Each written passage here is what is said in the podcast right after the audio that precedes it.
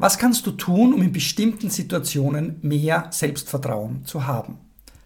Viele Künstlerinnen und Künstler haben den Verdacht, dass ihr künstlerischer und auch ihr persönlicher Erfolg in einem direkten Zusammenhang mit ihrem Selbstvertrauen steht. Und das ist ja auch nicht wirklich von der Hand zu weisen. Deshalb geht es heute hier um dein Selbstvertrauen und wie du dieses aufbauen, pflegen und verbessern kannst.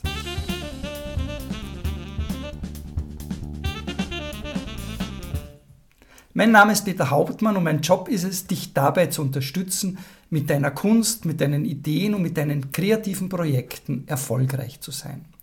Ich bin Berater und Coach für Künstlerinnen und Künstler und für alle Menschen, die spüren, dass der kreative Teil in ihnen mehr Platz in ihrem Leben braucht. In den ADAP Impulsen gibt es jede Woche ein Thema und dazu drei Impulse rund um deine Kunst, dein Leben und dein Können. Heute geht es um das Thema Selbstvertrauen und um drei ganz konkrete Möglichkeiten, dieses zu verbessern, wenn du das möchtest. Impuls Nummer eins: Drehe die Sache doch mal um. Dreh den Spieß einfach um. Wenn dir das zu militärisch klingt, dreh die Sache um, stell die Sache einfach mal auf den Kopf. Was würdest du denn tun, wenn du mehr Selbstvertrauen hättest? Wie würdest du dich verhalten? Was wären Situationen, in denen du anders bist, in denen du dich anders verhalten würdest, als in Situationen, wo du eben wenig Selbstvertrauen hast? Und vor allem, woran würdest du denn merken, dass du sicher und selbstbewusst bist? Stell dir das mal ganz konkret vor und halt es fest. Am besten, du weißt, ich sage das gerne, am besten schriftlich, weil dann kommt es wirklich auch über die Hand in unseren Kopf. Du als Künstlerin, du als Künstler, in welcher Situation würdest du dich und auf welche Art und Weise würdest du dich bewegen, wenn du selbstbewusst wärst? Wenn du ausreichend Selbstbewusstsein hättest, wenn du ausreichend Selbstvertrauen hättest. Jetzt kommt nämlich der Clou von diesem Impuls Nummer eins. Das ist der Impuls. Warte nicht, bis du genügend Selbstvertrauen hast, sondern tue das, was du tun würdest, wenn du genügend Selbstvertrauen hättest. So einfach. Tu einfach so, als würde dein Selbstvertrauen reichen. Du musst nicht übertreiben und du musst niemandem spielen, der du gar nicht bist. Darum geht es nicht, sondern bleibe du selbst, aber tue, was du tun würdest, wenn du dich als selbstbewusste Person wahrnimmst. Selbstvertrauen ist nämlich so wie vieles andere in unserem Leben, etwas, das gelernt und geübt werden kann. Jedenfalls ist das meine Grundeinstellung und mein Credo, das ich immer wieder hier auch in meinen Videos als Basis dafür nehme. Wie alles, was du lernen, wie alles, was man lernen kann, lernst du es aber nicht, wenn du nur drüber nachdenkst oder wenn du einfach nur sitzt und wartest, dass du plötzlich über Nacht Selbstvertrauen gewinnst, sondern du verbesserst dich nur, indem du eben übst. Und das können kleine Schritte sein. Du kannst einfach versuchen, jemanden anzusprechen auf der Straße, indem du ihn nur auf, auf, nach der Zeit oder nach dem Weg fragst und so deine Fähigkeit auf andere Menschen zuzugehen verbesserst. Du könntest dich in Situationen, wo du dich normalerweise nicht mit Namen vorstellen würdest, sondern nur einfach grüßen würdest, mal mit Namen vorstellen, sodass der andere auch sich dazu gezwungen fühlt, oder dazu eingeladen fühlt, ist vielleicht schöner gesagt, und hier ein Austausch kommt, der sonst nicht zustande kommt. Beginn einfach ein Gespräch mit jemandem, den du siehst, mit einem Fremden, durch, mit irgendeiner netten Bemerkung. Übe in so kleinen Situationen mit mehr Selbstvertrauen auf andere Menschen zuzugehen.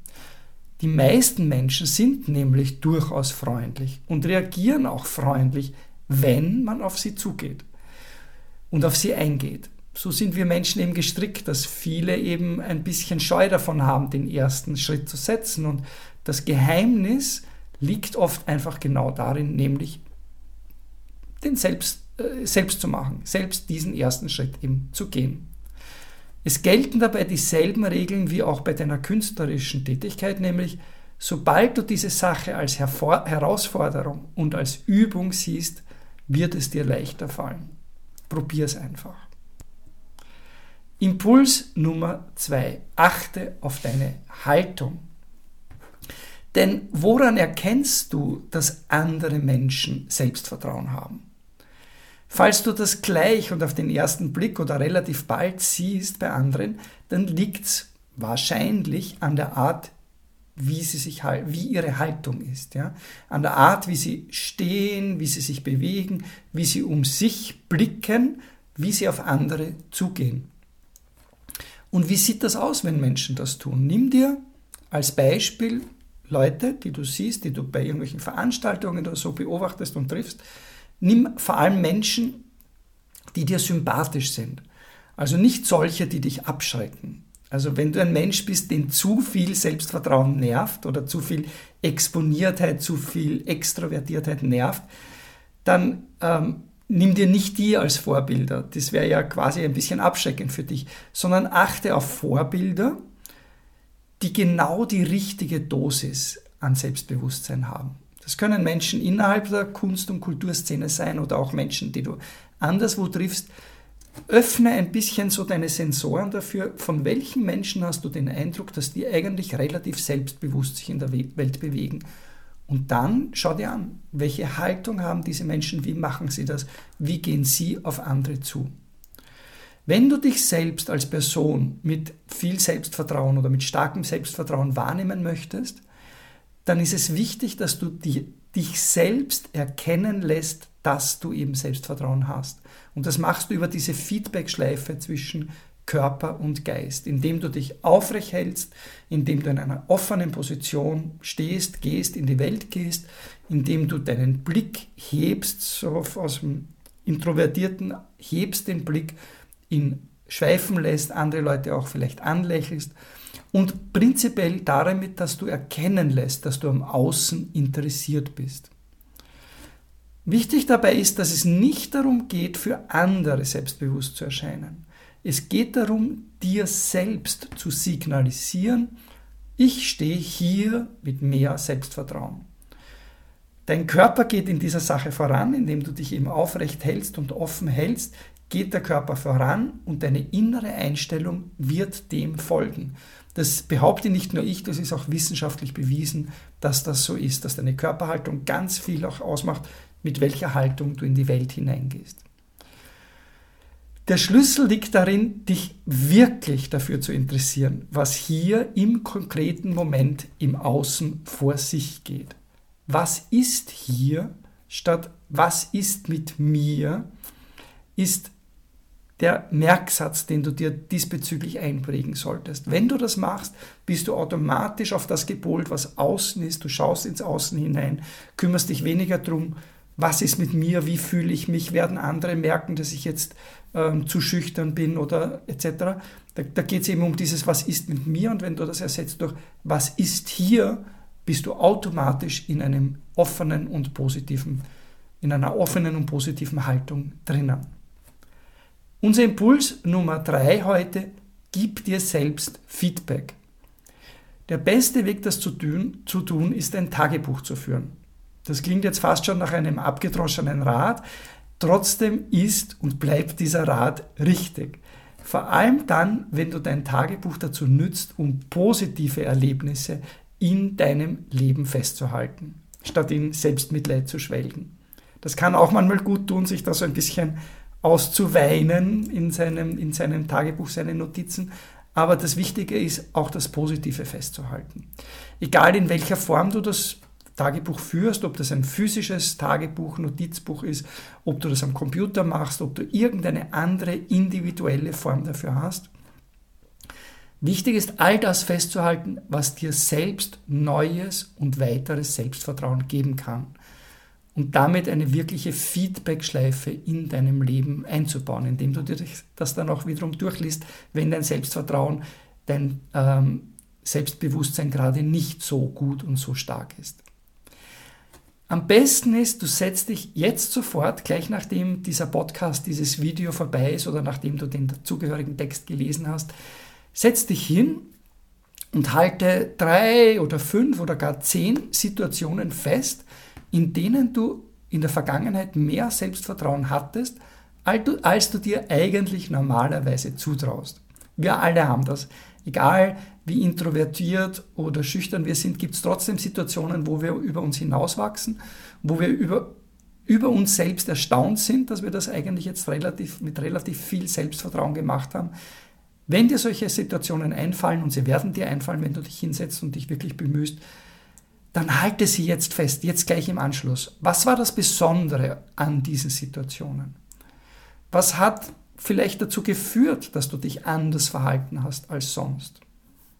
Was waren Faktoren, die das ausgelöst haben, dass du in diesen Situationen, die dir jetzt einfallen, selbstbewusster, ähm, mehr Selbstvertrauen hattest, als du das normalerweise hast?